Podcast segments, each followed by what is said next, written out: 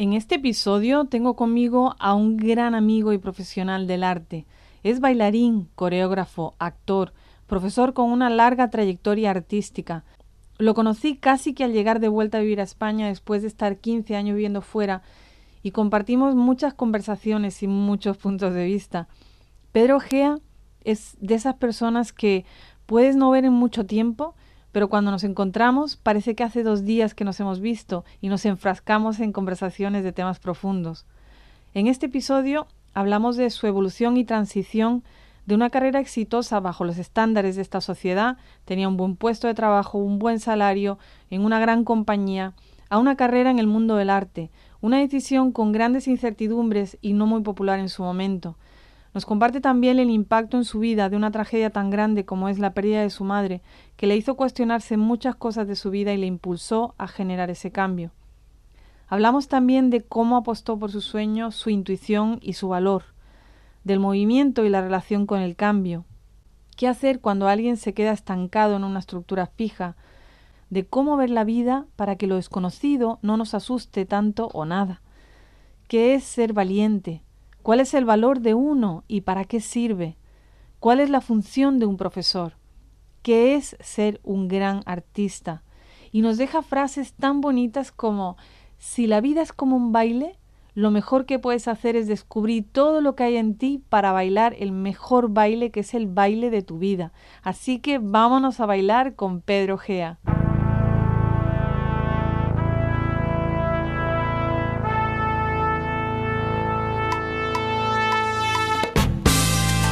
¿Alguna vez te has preguntado qué hace que unas personas sean capaces de crear cambios que impactan su vida y la de otros? ¿Cuál es su forma de pensar, su mentalidad, sus patrones, sus percepciones del mundo, sus respuestas a diferentes eventos de la vida? ¿Qué les influye? Soy Cristina Puyol y te invito a que me acompañes en esta aventura donde exploraremos juntos la mente de los creadores de cambio. Hoy tengo conmigo a un bailarín profesional, coreógrafo y actor, ya en formación continua desde el 2007, especializado en danza, con formación también en interpretación, técnica de movimiento y voz, en acrobacias, en combate escénico. Ha realizado coreografías presentadas en certámenes internacionales y ha participado en videoclips de cantantes como David Bustamante, David Bisbal, Trim, El Arrebato, Conchita, en anuncios publicitarios. En 2004 fundó la escuela de baile Así se baila en Barcelona y desde entonces hasta el día de hoy participa como profesor y bailarín en diferentes congresos y eventos de salsa y danza en Europa y España. Actualmente también se ha formado en yoga y imparte clases de yoga en su escuela. Así que démosle la bienvenida a Pedro Gea. Hola Pedro.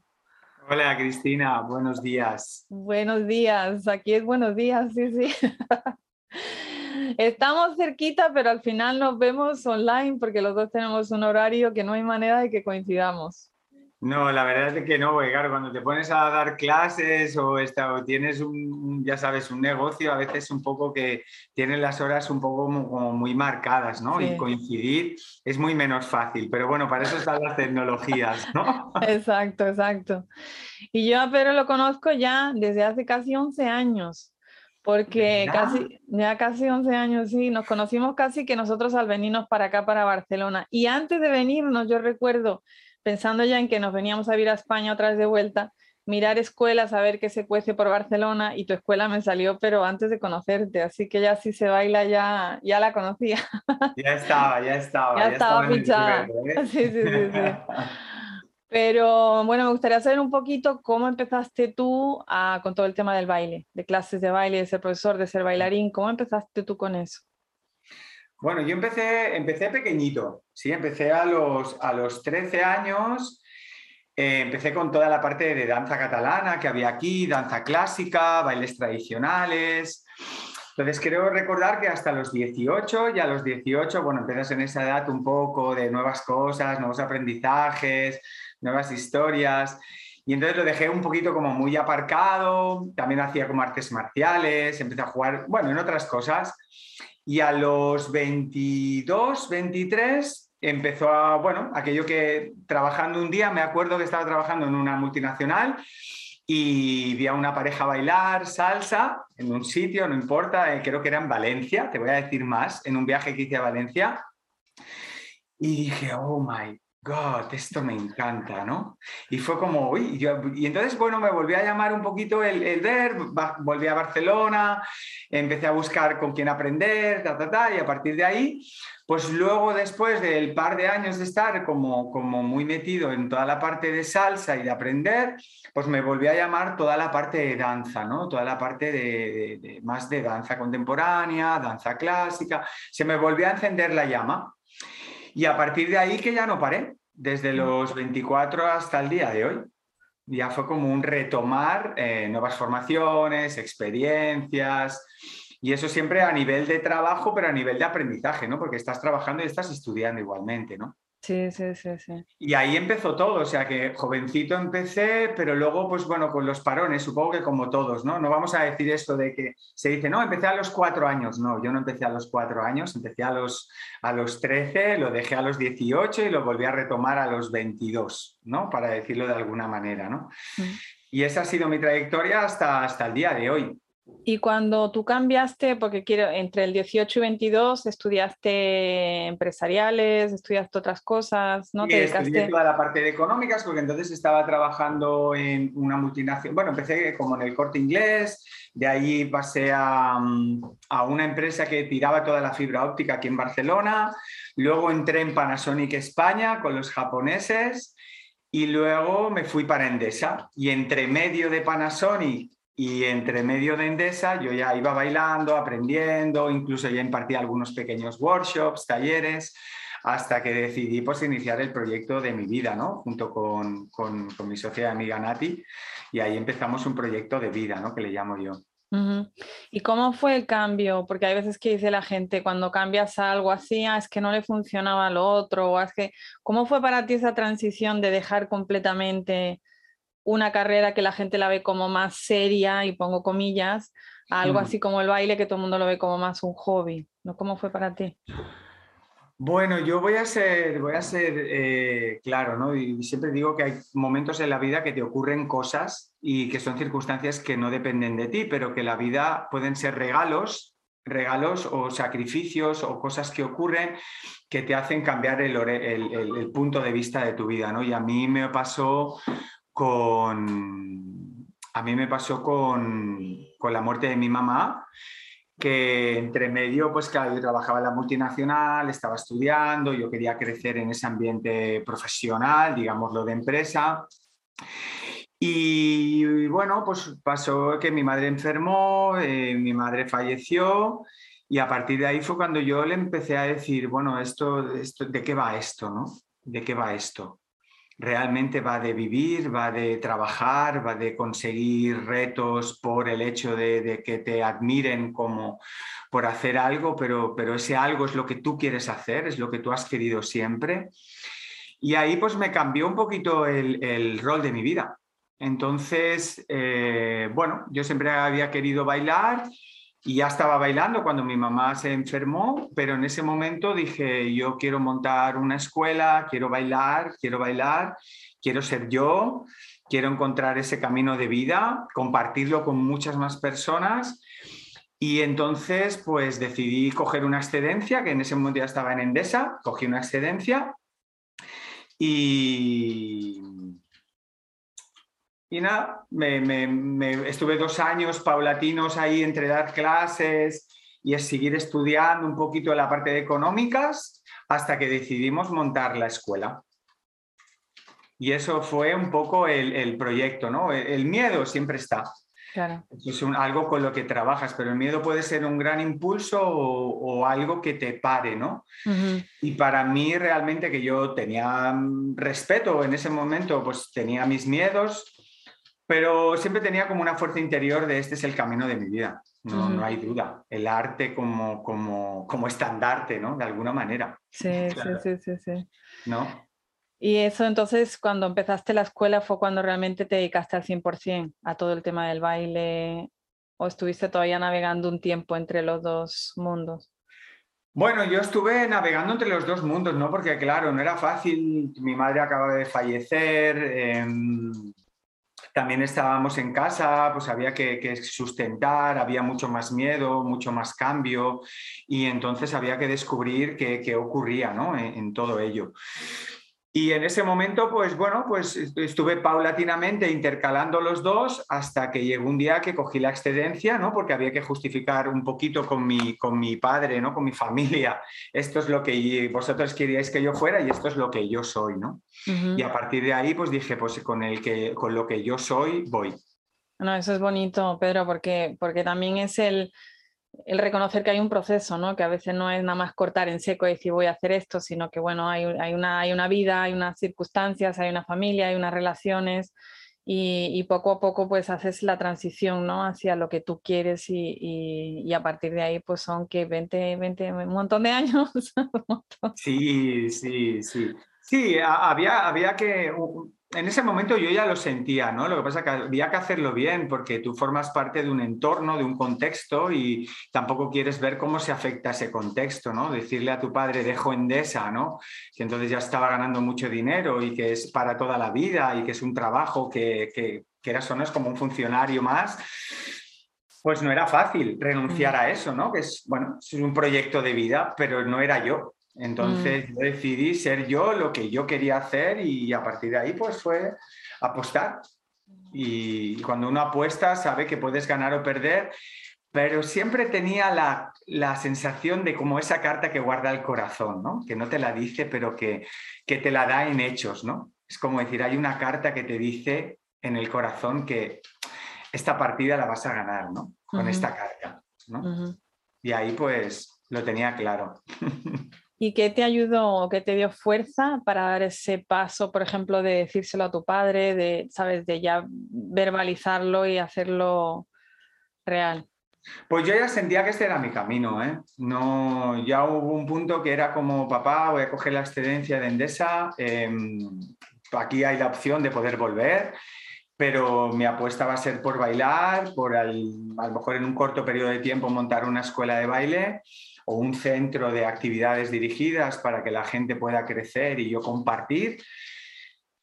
Y ya está. Y si tengo que volver, volveré, ¿no? Era como guardar una carta, pero era una carta que no era más para mí, sino era para justificar algo que a lo mejor no se entendía ¿no? en ese momento. ¿no? Estamos hablando de hace 20 años y como tú con 22 años, después de una experiencia, o 24, después de una experiencia laboral, y la que ibas subiendo, ¿no? Porque ya venía de estar en Panasonic, de estar en Retevisión, de estar en el corte inglés, era como subir, subir, subir, y de golpe brazos como que te vas, ¿no? Y entonces era como te vas a otro lugar donde no te conoce nadie, donde no eres nadie, donde estás empezando y tienes que construir, ¿no? Eso es muy menos fácil, pero era lo que tenía que ser, ¿no? Es como uno siente que es, ese, ese es lo que tenía que ser.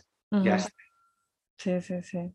Y entonces tu padre, mi padre lo entendió. O sea, hay, hay anécdotas que mi papá cuando vinimos a coger el local, el local de Así se baila estaba derruido y, y, cuando vino mi padre se puso a llorar como diciendo, mm, Tete, ¿lo tienes claro? Pedro, esto, claro, aquí vas a tener que, nos vamos a tener que endeudar y tú y vas a hipotecar todo. Y papá, pues yo le hipoteco todo, no, tú no te preocupes, esto saldrá bien. Y claro, esto es muy menos fácil para alguien de 55, 60 años, ¿no? Que, ya te dice que, que ya esto lo tienes hecho, ahora vas a cambiar. Cuando él trabajaba en Endesa, mi familia era de Endesa, habían trabajado 40 años, ¿no? Y ahora era como, bueno, ahora tú te vas y dejas esto, ¿no? Con lo que cuesta entrar aquí. pues sí, no, no, no hubo problema. Y tu padre ahora está, supongo, súper orgulloso de... Mi padre, mi padre es súper orgulloso. Mi padre es el primero que entra como el primer estandarte en la escuela, ¿no? Se dice, el papá de Pedro, ¿no? Y cuando viene a los festivales y cogemos el Apolo, el Victoria o el Tivoli o cualquiera de los teatros en los que hemos hecho y entran mil personas, ¿no? Mi padre y los padres se sienten orgullosos, ¿no? Decir, hostia, esto qué bonito, ¿no? Qué grande, qué, qué, qué, qué bonito, ¿no? Qué, orgulloso puedo estar, ¿no? Y yo también de él, obviamente, ¿no? Sí, sí, Porque lo que está en mí está en él, está claro. Sí, sí, sí. Pero y con todos los años que llevas enseñando clases de baile, ¿cuál crees tú que es como la mayor transformación que, que, se, que ocurre a través del movimiento y del baile y de la música? Qué bonita pregunta, ¿eh? Mm. Yo creo que, yo creo que una de las transformaciones, si, si lo quieres, si realmente te ofreces, ¿no? Porque siempre decimos que las personas tienen que estar disponibles, disponibles a conocer, ¿no? A conocer un mundo que, que puede ser nuevo para ti, ¿no? Y cuando estás disponible a conocer, es como la capacidad de observar los cambios que ocurren dentro de uno, ¿no?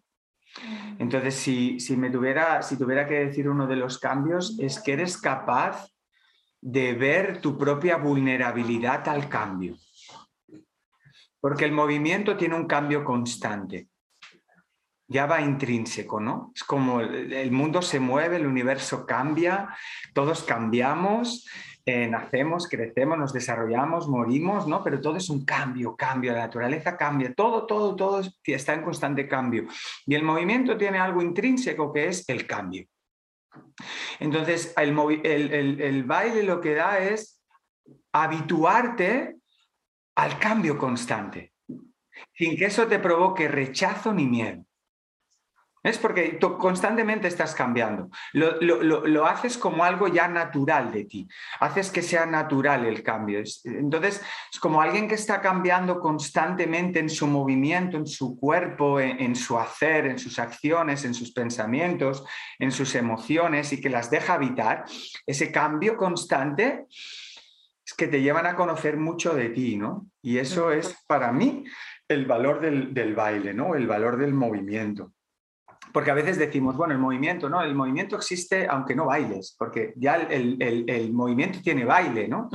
Y el baile tiene movimiento, ¿no? Es como dos cosas, pero es que cuando uno está viviendo ya está en movimiento. Entonces es como, claro, el movimiento tiene el cambio, ¿no? Y el cambio, esta palabra maravillosa que se utiliza mucho para decir, no, es que el constante cambio, el estar en el momento presente, sí, pero el cambio, ¿no? El presente cambia y cambia. Ya este momento pasó y ha cambiado. Y ahora cambia, ¿no? Como estoy mirando aquí, que a medida que hablo yo y hablas tú, va cambiando, ¿no? De lado la, luz. Bien, pues eso mismo, ¿no? Todo cambia. Y el, estar habituados al cambio te da como, como una, raíz, ¿no? Constante, un, movimiento que te permite no, tener miedo, ¿no? Afrontar el cambio como algo natural, digámoslo así para mí es la virtud que me ha enseñado. Habituarte y me lo enseñó, y me lo enseñó, perdón, me lo enseñó ya con el primer cambio importante en mi vida, ¿no? Que es perder a, tu ser querido más importante que es tu mamá, ¿no? O sea, ese fue el primer cambio ya. Habitúate al cambio porque si te quieres dedicar a esto, esto va a ser un cambio constante. No, es, es importante lo que dices, también porque el baile te hace estar muy presente y, en el presente es donde puede haber un cambio. No, el futuro es donde te lo imaginas, el pasado fue lo que pasó, pero donde tú puedes realmente generar un cambio es en el presente y el baile te hace estar muy presente, conectado con la persona, si lo haces en pareja con la persona que tienes delante y si lo haces solo con tu cuerpo, con la música. Entonces es, es una manera de estar muy conectado. Y sin embargo hay gente que no le gusta el cambio y que se aferra a una situación conocida, a unos pasos conocidos, a unos movimientos definidos, a una estructura definida. Y cuando un alumno se te queda como muy en la estructura, muy en lo previsible, ¿cómo le ayudas a, salir de ahí? Hmm, buena pregunta también, ¿eh? Bueno, cuando alguien se queda en un paso, digamos que, lo primero que tienes que observar es cuál es el impedimento, ¿no? Porque hay un impedimento por el cual tú no das un paso. Entonces ese impedimento puede ser o por pensamiento, que el pensamiento va a llevar un juicio, ¿no? Te va a enjuiciar de alguna manera, o puede ser porque mm, haya algo en tu experiencia que no te permite dar el paso, o simplemente porque todavía lo desconoces. Y el no conocer también te da esa, esa cosa de no voy a dar el paso, ¿no? Que es donde estamos todos en muchos momentos, ¿no? Como no lo conozco, no doy el paso, ¿no? Porque es más fácil darlo sobre algo conocido que sobre, sobre algo que desconoces, ¿no? Entonces, tienes que descubrir el impedimento. Para mí es descubrir el impedimento. Y el impedimento va desde esas tres partes que de alguna manera te defino yo, ¿no? Habrá muchas más, ¿no? Pero estas tres, tres que yo he descubierto. ¿Y en los alumnos en los que has visto más cambio? ¿Qué piensas que les ha ayudado, o sea, más eh, de mejorar el baile, de abrirse, de ser muy tímidos a de repente ser mucho más extrovertidos? eh, que has visto tú que les haya podido ayudar más a esos alumnos? Yo creo que mm, te, voy a decir, ¿eh? para mí, y es algo tan simple como decir, jolines, ¿no? Pero mm, descubres que la gente que, realmente cambia es cuando le, le haces no pensar, ¿no? Es un poco como Michael Jackson, cuando bailas no piensas, ¿no? Pero es no pensar y simplemente divertirte. ¿No? Es como si vieras, si vieras eh, el baile como la vida y la vida como un aprendizaje constante, ¿quién no se quiere divertir aprendiendo? ¿Y por qué no nos divertimos aprendiendo? Esa, habría que preguntárselo a los que realmente eh, marcan estas enseñanzas ¿no? que nos marcan en una edad. ¿Por qué no nos enseñan a divertirnos aprendiendo? ¿no? Cuando creo que es la base que tú de niño ya te diviertes y aprendes, ¿no? La época del niño es cuando más aprendes porque te diviertes, Exacto. Y, cuando empiezas a ser mayor ya empiezan a haber juicios, patrones, creencias que ya no te dejan divertirte tanto porque ya sus juicios te marcan, experiencias que tú has podido tener, ¿no? Con otras personas. Pero yo siempre se lo digo a los, a los chicos, ¿no? Es como, es vuestro momento de laboratorio y vuestro laboratorio es como divertirse, ¿no? Vamos a divertirnos, ¿no? Y, divertirnos pues experimentando con el cuerpo, que, lo más bonito que hay es poderse conocer a través del cuerpo, ¿no? Que es lo primero que tú conoces, tu propia materia prima, ¿no? Sí. Es así, ¿no? Yo creo que también sí, en la formación que recibimos más en las escuelas hay un formato, hay que hacerlo así, hay que hacerlo así, hay un examen y este es el examen, ¿no? Entonces tampoco se amolda a, las diferentes formas de aprendizaje de cada uno, es más trabajo hacerlo divertido, ¿no? Es para algunas personas, otras no, les sale natural hacerlo divertido, pero hay personas que no les sale natural, ¿no? Entonces es más fácil tener una estructura y pum, pum, pum y aprender así. Y yo creo que lo que dices es importantísimo. Divirtiéndote, cualquier cosa es más fácil, cualquier cosa. Totalmente. Y una de las cosas, y esto lo llevo a otra de las disciplinas que me ha enamorado estos últimos años de mi vida, que es como el yoga, ¿no? El yoga a mí me ha enseñado también a través del movimiento, ¿no? De, los asanas o de las posturas, a, real, a realmente eh, poder sentir el cuerpo desde, mm, no desde el, Vamos a, ver cómo lo explico para que quede, para que quede lo, mejor posible, ¿no? Como, como poder experimentarlo sin miedo a. Es decir, poder descubrir en el cuerpo todo lo que ya existe es algo maravilloso, ¿no? Y sobre todo porque a través del movimiento tenemos la capacidad de descubrir lo que somos realmente. Y si la vida es como un baile, lo mejor que puedes hacer en esta vida es descubrir todo lo que hay en ti para poder bailar el mejor baile, ¿no? Que es el baile de tu vida, ¿no? Y ahí realmente voy, ¿no? Es que, es que el baile te, va a dar opción a descubrir muchas cosas de ti, ¿no? Y, esto, ¿a quién no le gusta descubrir a uno? Hay a muchas personas que no se atreven. Pero, pero a mí me, como, como, lo voy a decir literal, ¿no? Me pone, me pone el poder descubrir muchas más cosas de mí, ¿no?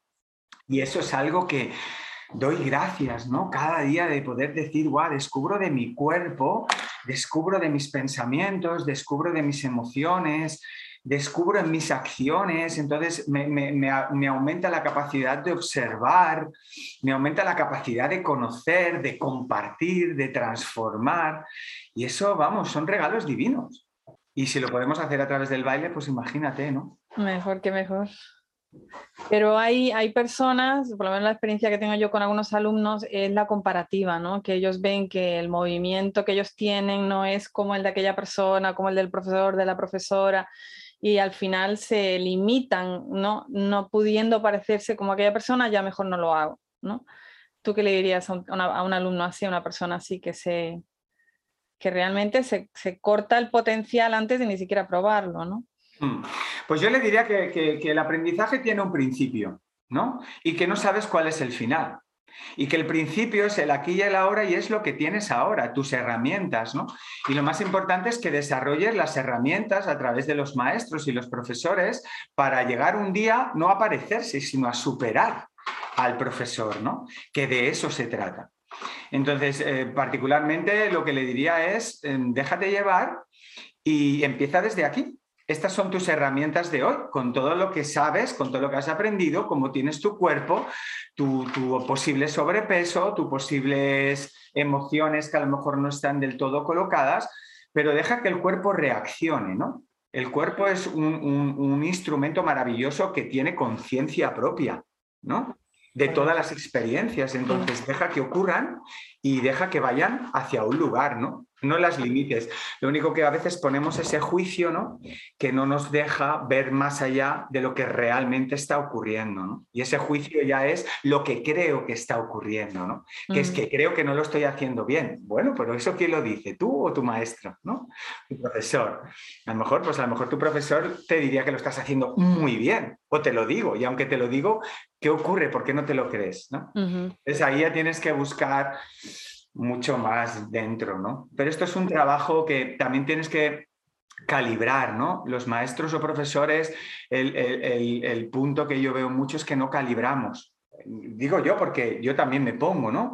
Aunque yo intento calibrar en muchas veces, pero es calibrar, calibrar cuánto puede aprender mi, mi alumno, hacia dónde lo voy a llevar, de qué manera, para mm. qué, pero tengo que calibrar, siempre lo puedo llevar un poquito al riesgo, pero nunca al peligro, ¿no? Porque para que no se frustre, para que no se sienta mal, para que tienes que ver, el, eh, calibrar realmente hasta dónde puede llegar ese grupo de personas que hoy ha apostado por ti, aunque sea una hora a la semana, ¿no?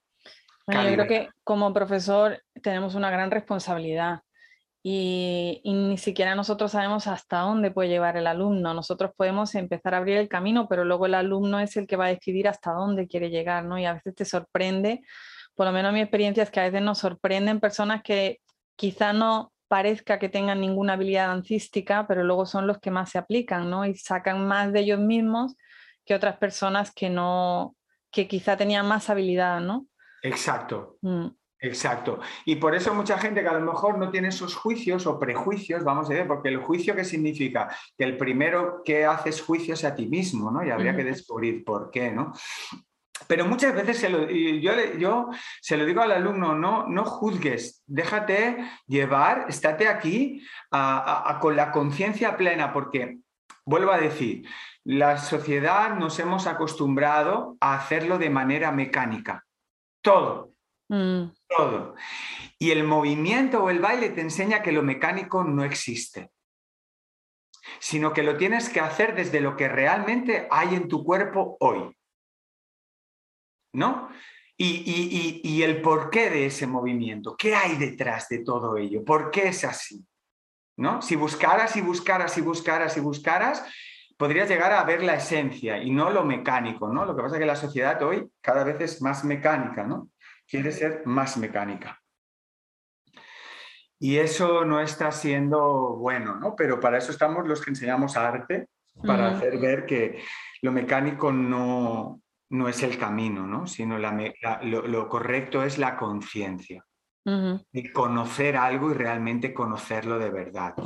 Sí, que además eh, tú en lo que yo he visto, siempre que te metes en algo, te metes a fondo. Lo estudias. Lo estudias, te dedicas, te aplicas, practicas y, y, realmente le pones todo el amor del mundo al aprendizaje, ¿no?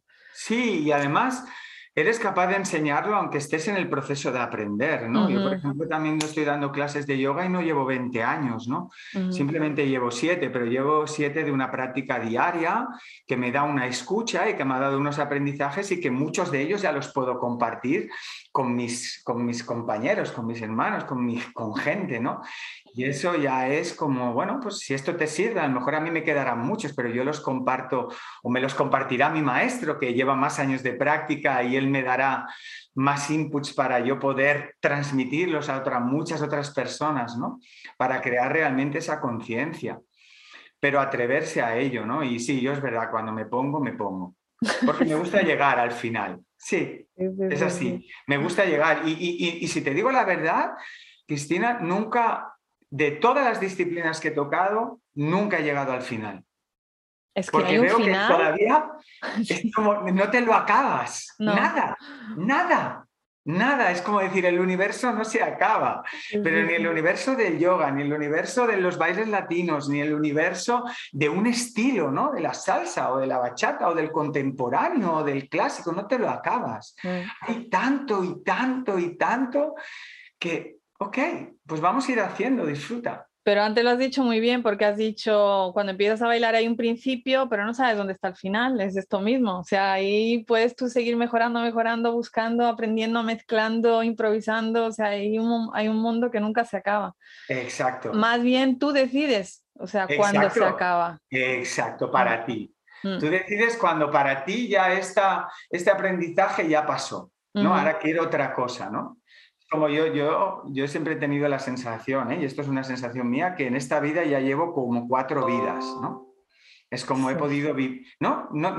Yo le pregunto a veces a gente, ¿no? Y me dicen, bueno, ¿qué quieres decir con eso? Le digo, pues, pues, pues no sé, me da la sensación de que yo ya llevo algunas etapas diferentes en mi vida, ¿no? Mm. Durante esta etapa esto ha sido como el estandarte, ahora pasó a ser este en este momento y ahora este, ¿no? Y, entre ya han pasado cosas y ahora estoy en otra etapa, ¿no? Que es como otra vida diferente, ¿no? Esto creo que tendría que ser para todo el mundo, ¿no? Sí, pero es el no tener miedo al cambio, lo decías antes, ¿no? Es el, el aceptar que la vida son fases y que lo aceptes o no lo aceptes es así.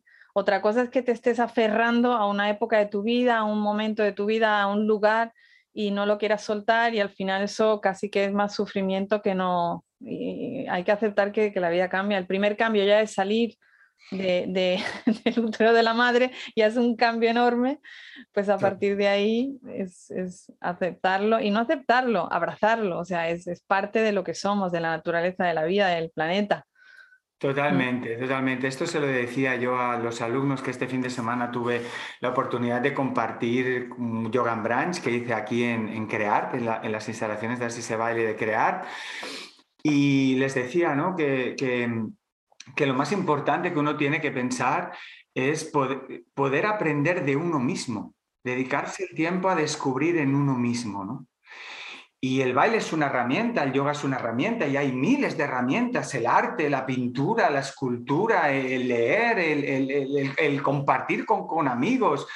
Es como descubrir mucho, ¿no? Pero uno tiene que tener la capacidad de poder ir adentro, ¿no? Pero de descubrir, ¿no? De descubrir, de descubrir, como lo decías tú, ¿no? Ya desde que salimos, ya tenemos que estar descubriendo, ¿no? Y, no hay que tener miedo a descubrir, sino es más, es la oportunidad de aprender, que si miráramos en el fondo es a lo que de alguna manera estamos aquí, ¿no? A aprender, ¿no? No verlo como una amenaza, sino verlo como un, como lo que decías tú, ¿no? Como un abrazo, simbólicamente, ¿no? Es como decir, vengo a abrazar cualquier aprendizaje que la vida me dé, ¿no? Por mucho que creas que puede ser una enfermedad, por algo que puede ser eh, cualquier sufrimiento humano. La pérdida de un ser querido, como has pasado tú. Exacto. Y, eso, y eso son aprendizajes. Son mm. aprendizajes que uno puede abrazar y que tienen que impulsarte a un cambio. ¿No? Como decir, si no, la vida te pondrá los cambios. O los vas tú o te los ponen, ¿no? Entonces es como, o la vida te o tú te pones el cambio o la vida te da el cambio, ¿no? Sí, es como, tú lo eliges. Mm, y yo creo que a veces es más fácil cuando la vida te fuerza, porque cuando las cosas te van bien, ¿sabes? Yo siempre digo, cuando las cosas van bien, hacer un cambio cuesta un poquito más, porque ¿para qué vas a cambiar si todo va muy bien? Pero hay que escucharse dentro, ¿no? Y saber que cuando hay esa voz interior por algo es, ¿no? Y si uno no la escucha, mm, de, otro modo saldrá. De otro modo... Claro. Claro, yo, yo, yo, creo que hay que, hay, desde el principio, ¿no? Lo que decíamos al principio, que para mí es lo más importante, no hay miedo al cambio. El cambio es la propia vida. Porque la propia vida ya tiene constantes cambios, es decir, a lo mejor eh, te voy a decir algo muy espiritual, ¿no? Que suena espiritual, pero tu vida ya, tu, tu, tu conciencia, vamos a decirlo de alguna manera, tu conciencia ya ha transitado en otras experiencias y ha estado ya en cambios diferentes, de diferentes eras, momentos, vivencias, historias, y ya lo traes todo a esta, ¿no? Entonces es como, ¿cómo no va a volver otro cambio, ¿no? Si ya es un constante cambio, ¿a qué tienes miedo? Si, si esto, si lo más bonito es el cambio, que, mira, te lo voy a llevar como lo que decimos los actores, ¿no? la interpretación, la definición es, la interpretación te da la posibilidad de vivir diferentes vidas en una misma vida desde un punto de vista imaginario. Significa que tú cuando coges un papel, vives la vida de ese personaje desde un punto imaginario, porque no es la vida del actor, pero que te permite vivir la vivencia de ese personaje.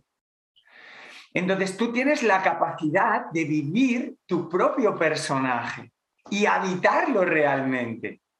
Y entonces el movimiento lleva a eso. ¿Cómo lo vas a rechazar? Me encantaría vivir diferentes papeles eh, para poder transitar en ellos, ¿no? Y decir, ostras, ser esto, qué bonito, ¿no? Y, ser esto, y, y, a lo mejor un papel no tan bueno, ¿no? Pero transitar en esas emociones. Pues esto mismo que hablamos de la interpretación sería llevado a la vida, sería como un, un volumen máximo, ¿no? La capacidad tuya de habitar tu propia vida, ¿no? Y además como movimiento, ¿no? Como cambio constante, ¿no? Sí, sí, me gusta eso que dices porque yo siempre digo, cada uno tiene una película, ¿verdad? La vida es una película y tú eres el protagonista de esa película y nunca eres el malo, con lo cual siempre te justificas de todas las maneras posibles por, para ser, si no el mejor, por lo menos el bueno o no el malo de la película, ¿no? Exacto. Pero luego hay unos argumentos que dices que esto no ayudan al personaje principal, entonces cuéntate una película que te sirva, cuéntate una película que te empodere más y que ayude a, a los de alrededor, no que te empodere a ti que también y que empuje a todos los demás, sino una película que sea buena para ti para los demás y para el medio ambiente. Pero ahí, si, si, total al final la mitad no la estamos contando, la mitad es ficticio, entonces cuéntate algo ficticio que te empodere ¿no? y que sirva y, que te, y que te propulse para adelante. Claro, lo que pasa que muchas veces, y, siento volver a recalcar algo, como ya nos ponen muchas historias, que muchas historias a veces anulen este propio personaje que decidimos habitar, ¿no? Cuando venimos a, a la Tierra, pues entonces ya te, ya te evitan ir a buscar tu propio personaje. ¿no? Porque ya te van dando el personaje, es como decir, aquí en esta sociedad es como ya te pongo el traje, usted tiene que trabajar en Endesa, en una gran multinacional, ganar 3.000 o 4.000 euros y ya eso le tiene que hacer feliz. Pues no.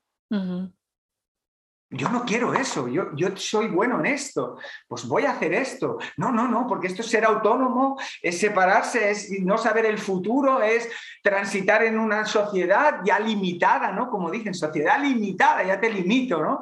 Entonces ya es como, vale, pues me da igual, pero voy a ser yo, ¿no? Pues claro, pero eso te deja, te deja el placer de aprender.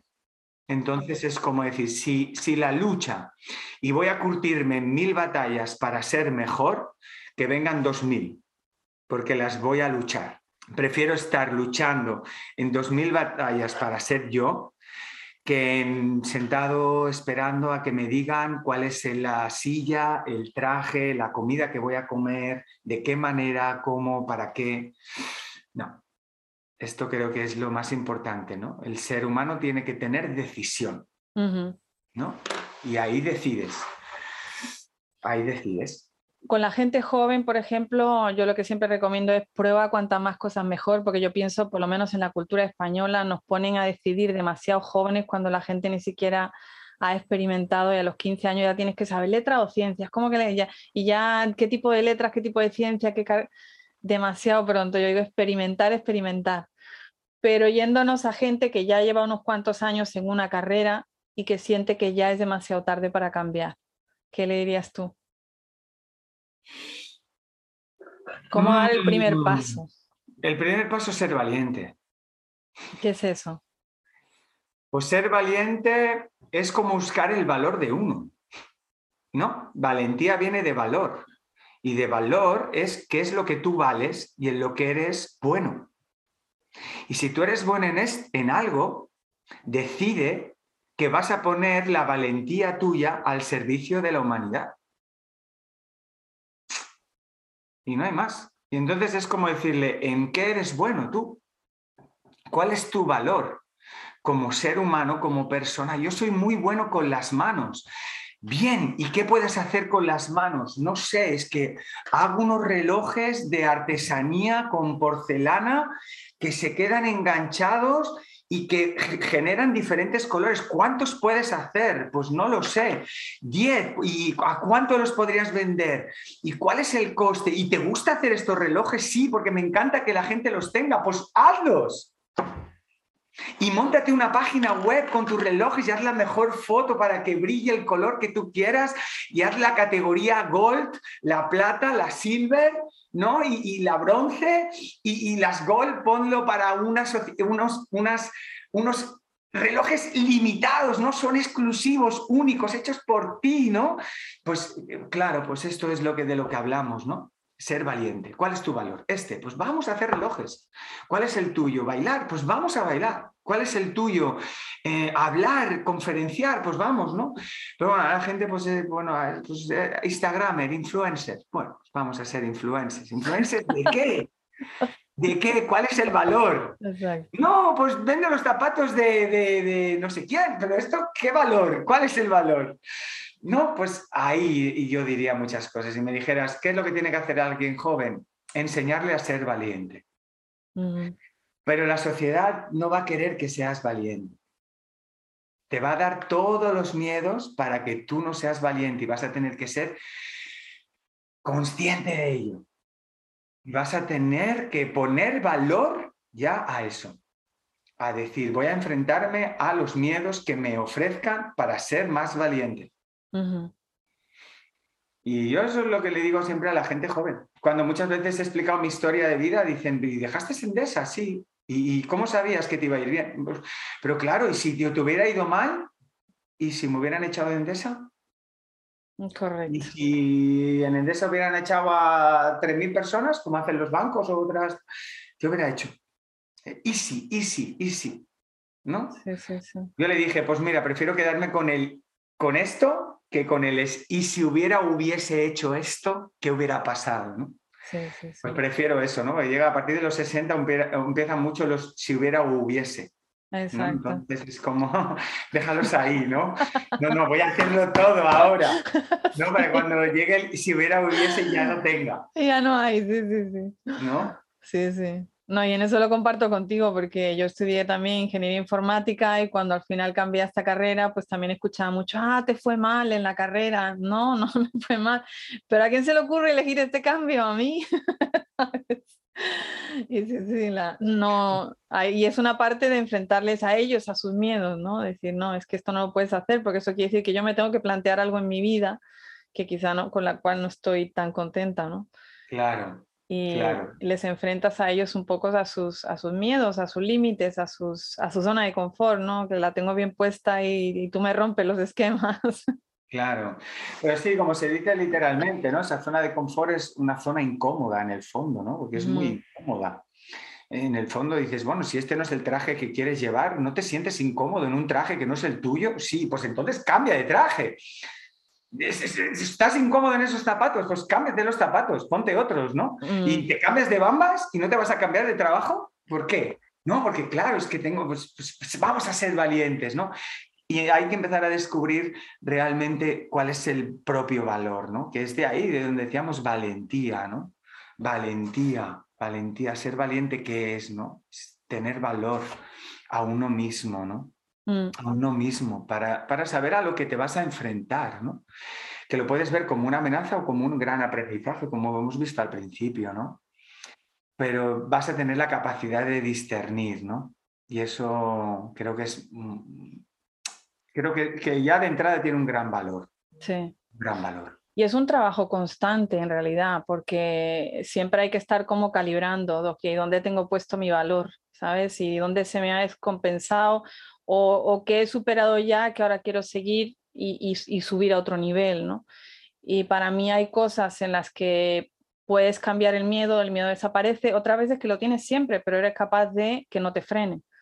¿No? De, vivir con él y bueno, tenerlo ahí de compañero y de vez en cuando el miedo también está bien, el miedo nos mantiene vivos, el miedo nos mantiene, No, haciendo, no saltando de un puente, pero, pero también hay que saber cuándo nos frena y cuándo hay que decirle, oye, cállate un ratito porque voy a hacer esto.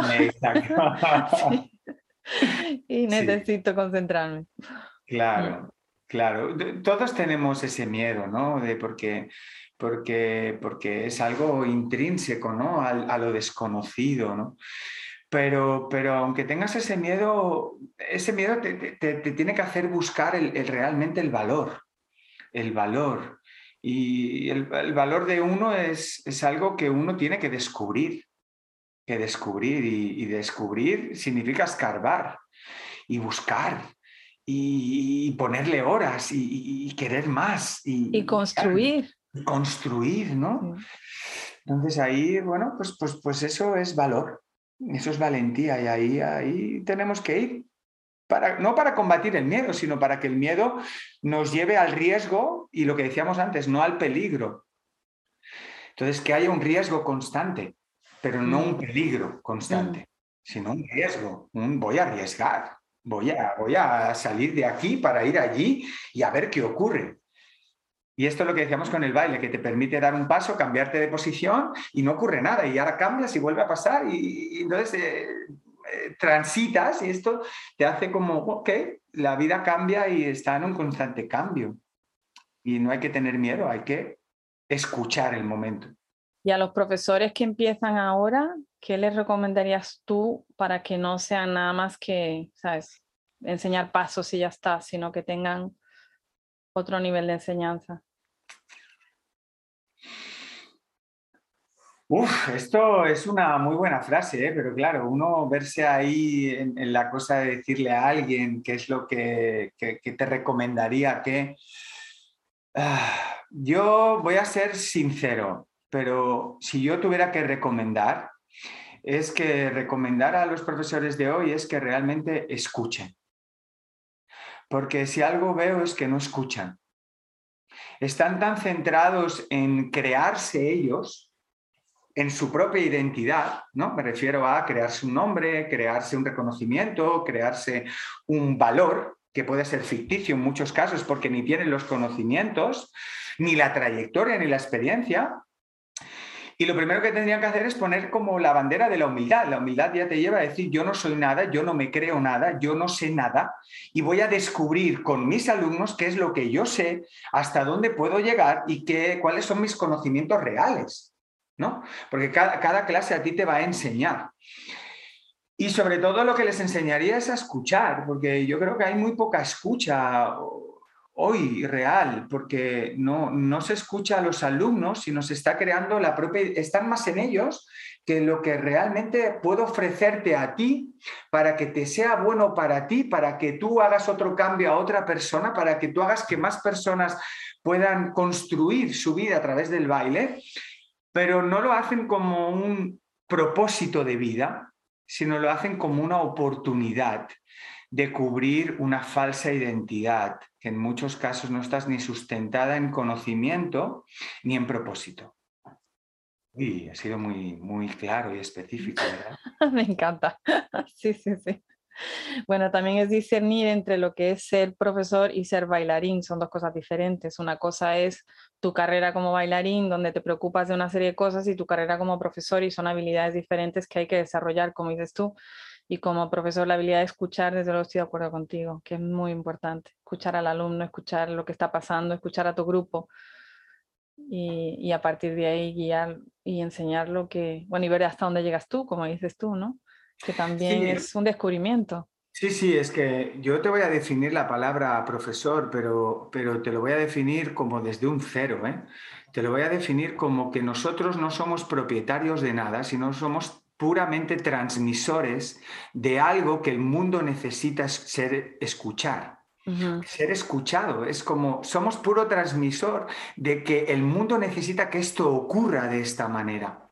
Por tanto, la responsabilidad es muy grande, ¿no? Ser profesor no es nada fácil, ser maestro no es nada fácil. Por, por eso no hay tantos maestros y por eso no hay tantos verdaderos profesores, porque no es fácil porque hay que sostener realmente todo el conocimiento y la escucha. Y no es fácil, no es fácil. Por eso no hay muchos maestros ni muchos profesores que lleguen realmente a la esencia final de algo. Y eso yo creo que hoy es lo que, de lo que carecen muchas cosas, ¿no? De lo que carecen muchas cosas. No hay verdaderos, lo siento decir, ¿eh? verdaderos profesionales, ¿no? De algo, no, no, los hay. muchas veces yo siento esto. Pero también ahora hay la cultura de lo rápido, ¿no? De lo de ya. Y, y la maestría normalmente no es un ya hay un proceso, hay un, hay un tiempo. Y, y, yo lo escucho también en las clases de baile, ¿sabes? ¿Cuánto se tarda en aprender esto? ¿Sabes? Cuanto menos mejor. es como... ya. por eso ellos se construyen rápidamente una identidad con cuatro conocimientos que los quiero transmitir para que eh, esto me dé un rédito que principalmente tiene que ser económico em, y ya está. Mm. No hay un propósito. Y cuando no hay un propósito, vamos a decirlo claro, no hay un propósito significa que el simbolismo es muy pequeño. Entonces, se convierte más en lo imaginario. Es decir, el simbolismo es lo que realmente mueve. Pongo el ejemplo. Las tradiciones religiosas, voy a decirle religiosas, o las tradiciones espirituales de maestros que han sido transmitidas 5.000 años atrás, tienen un simbolismo que hoy todavía existe. Y dices, ¿todavía hay gente que enseña yoga? Sí, desvirtuado, pero se enseña. O todavía hay eh, danza tribal que se enseñaba hace miles y miles de años y otras danzas que se enseñaban miles y miles. Sí, porque el simbolismo era muy grande. Y el simbolismo ha sido transmitido de maestro a alumno, de alumno a maestro, de maestro a alumno, con esa simbología que lo hacía importante. Y ahora esa simbología se ha ido pequeña, ¿no? Y se está convirtiendo en un imaginario, imaginario que es una falsa identidad, que hace que todo sea rápido. ¿no? Hace que todo sea como banal, ¿no? Esto tiene que ser así y todo lo resumo así para que así ya esto pueda, yo ya le, saque el rédito, sin pensar en que hay mucho más para lo que trabajar, ¿no? que es con un propósito por el cual las cosas a través de ti ocurran. Y tú eres simplemente un transmisor, no eres nadie. Yo, yo, Pedro Gea, después de 20 años, no me considero nada más que una persona por el cual algo de arriba ocurre aquí en la Tierra. Cierto. Y soy un transmisor, puro transmisor. Y si, y si miras los grandes artistas, grandes artistas, que han llevado una vida humana sana, una humana donde has podido sostener su propia fama, su propio propósito, su propia profesionalidad, ¿no? Por eso para mí son artistas, no otros que a lo mejor han entrado luego en vicios o en historias que luego eso les ha hecho, sí, son grandes cantantes, pero no es un gran artista porque el artista en sí tiene un conjunto de cosas como ser humano, ¿no? Y si los ves es porque su propósito era muy grande, ¿no? muy claro. Era algo que ocurría para que algo fuera contado. Sí, sí. Y, todo pues, se va haciendo más pequeñito y más banal. Bueno, pues en eso, en eso seguiremos otros intentando que eso no ocurra o ocurra desde otro lugar bueno, que haya una alternativa, ¿no? que haya, eh, que, se dé valor, como dices tú. Y una parte de encontrar el propósito también tiene que ser conectar con tu intuición, porque para encontrar tu propósito tienes que estar conectado contigo mismo, con tu sabiduría interna, ¿no? y es un, eso es un trabajo diario. Eso es el trabajo ya del primer momento, que es el valor. Lo que decíamos antes de la valentía, ¿no? Pues eso, ¿cuál es el valor? ¿Cuál es tu valor? Cuando lo tienes claro, descubres que ese valor es lo que tengo yo para ofrecer a la sociedad y lo pongo. Si no, ya estoy siendo egoísta por no ponerlo. Mm. Entonces ya lo pongo a disposición. Entonces hago que a través de mi valor, que no es ni mío, que me ha sido dado, porque acudemos que ya no es mío, que me ha sido dado, pues pueda ocurrir algo aquí, de una u otra manera, un cambio, aunque sea a 20 personas a 15, a 25, a 30, a 100, a 5.000, a 10.000, pero no eres el propietario de nada. Tú haces que esto ocurra a través tuyo. Y eso es, un, es magia, es alquimia, que le llamo yo, ¿no? Si lo descubres, dices, cada clase es como una alquimia, ¿no? Es, yo no transmito nada, simplemente hago que las cosas ocurran y te doy un conocimiento que a mí me ha sido dado, que yo he analizado, que yo he descubierto y te lo voy a enseñar de la mejor manera que yo sé de todo corazón. Sí, sí. Y aparte que como profesor nunca sabes cómo afectas a los alumnos, a la gente que tienes delante, a la persona que se cruzó, a la que le dijiste cuatro palabras. Entonces siempre, si tienes un propósito eh, de ayudar, de servir, eh, sabes que al menos de ti salió con toda la buena intención del mundo. Siempre. Mm. Siempre. Y yo, yo, yo creo que eso es lo que te, te, te deja vivir una trayectoria profesional de la que uno se sienta orgulloso. ¿eh? Y que, que la gente, eso llegará a un punto que cuando uno se siente orgulloso de su propia, de su propia carrera profesional, ya te das cuenta que no necesitas ni el reconocimiento de nadie, sino que el propio reconocimiento ya viene dado. Porque la propia humanidad ya te lo da. Como tú lo das de corazón, tú ya, ya, ya te viene dado. Es como, yo todavía no estoy en ese momento, voy recibiendo pues, momentos de reconocimiento, pero no los hago pensando en que los necesito porque necesito ser reconocido, no, sino ya, ya lo siento en algunas personas que reconocen mi trayectoria profesional y de la que yo me siento orgulloso y ellos también. Y entonces digo, ah, confían en mi carrera profesional como profesor, como bailarín, como Qué bien, qué bonito, ¿no? Pues a seguir caminando y transitando en, ese camino, ¿no? En esa carrera, a ver hasta dónde llega. Sí, sí, sí, sí, Pues yo quiero respetar el tiempo que, que tienes, que ya se nos ha volado una hora. ¿Qué pasa, eh? Sí. Y, bueno, te quiero agradecer. No sé si hay algo más que quieras compartir antes de que, de que sigamos, de que, bueno, de que nos despidamos. Pues nada, yo simplemente darte las gracias a ti, Cristina, Seymour, a vosotros, porque, porque, bueno, porque compartimos muchas cosas, compartimos profesión, compartimos maneras de pensar, maneras de sentir, eh, compartimos una profesión que no es nada fácil pero en la que nos sentimos muy vivos y que sentir y compartir estos momentos para que pueda llegar a más gente una manera de pensar o una manera de sentir o una manera de hacer, pues eh, provoque que haya un resultado, ¿no? El que sea, el que sea en estas acciones que hacéis, como esto, pues dejarme, dejarme ser escuchado, ¿no? Porque yo digo, aquí yo no soy nadie, yo simplemente me dejo que alguien me escuche, pues si es a través vuestro, pues más que más agradecido, claro que sí. No, yo mil, mil gracias por este tiempo, por tu sabiduría, por tu experiencia, por este ratito y que bueno, igual repetimos algún día en inglés también para que tengamos la versión en inglés. Y... Eso, ¿eh? Ya me buscaré un traductor aquí. bueno, un beso. Muchas gracias, bonito. Un besito. Un besito súper fuerte.